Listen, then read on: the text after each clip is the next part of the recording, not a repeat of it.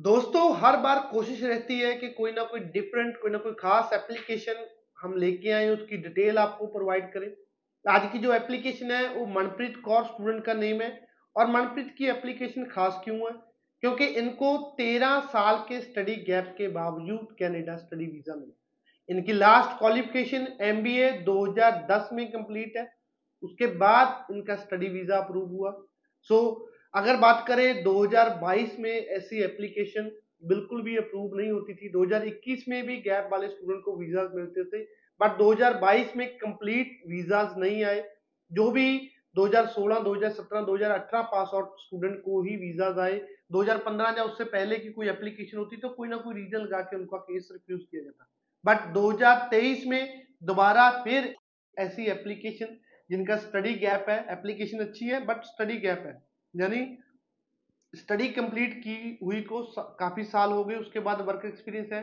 उन सभी को वीज़ा जो मिल रहे हैं डिसीज़न अच्छे आ रहे हैं। इस साल की हमारी ये आठवीं से नौवीं एप्लीकेशन है, जिसका 2010 है कोई 2011 कोई 2012 कोई 2009 जिनको पिछले दो साल से एप्लीकेशन लटक रही थी 2022 में एप्लीकेशन लटक रही थी बट 2023 में जाके किसी को एक रिफ्यूजल के बाद, किसी को दो के बाद स्टडी वीज़ा मिला। बात करें मनप्रीत की, मनप्रीत जो रहने वाले विलेज फतुई वाला पोस्ट ऑफ़िस सिंगे वाला तहसील मलोट एंड डिस्ट्रिक्ट मुक्सर से रहने वाली है। सबसे पहले इनकी ओरिजिनल पासपोर्ट रिक्वेस्ट आप देख सकते हो। मनप्रीत की एप्लीकेशन की बात करें, मैंने पहले बताया इन्होंने एम बी 2010 में कंप्लीट की। उसके बाद 6.5 not less than six IELTS का स्कोर अभी सबसे बड़ा चैलेंज कौन से कॉलेज कौन से कोर्स में अप्लाई करें?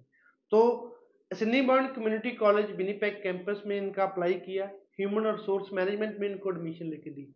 अभी ह्यूमन रिसोर्स मैनेजमेंट हमने क्यों चूज़ किया? क्योंकि 2010 के बाद कंटिन्यू 13 साल का वर्क एक्सपीरियंस मनप्रीत के पास है और 13 साल में दो डेजिग्नेशन चेंज हुई। क्योंकि 13 साल एक डेजिग्नेशन पे तो स्टूडेंट काम नहीं करेगा।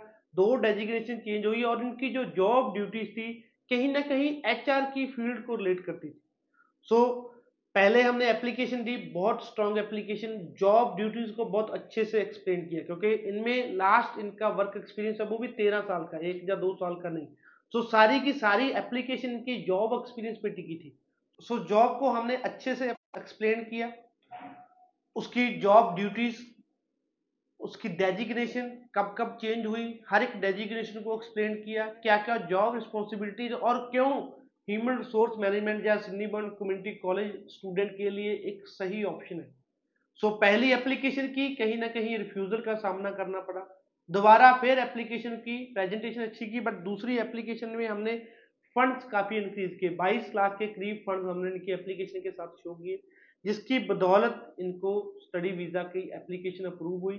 सो so, 2023 कहीं ना कहीं स्टूडेंट वीज़ा के लिए एक अच्छा साल होने वाला है। धन्यवाद।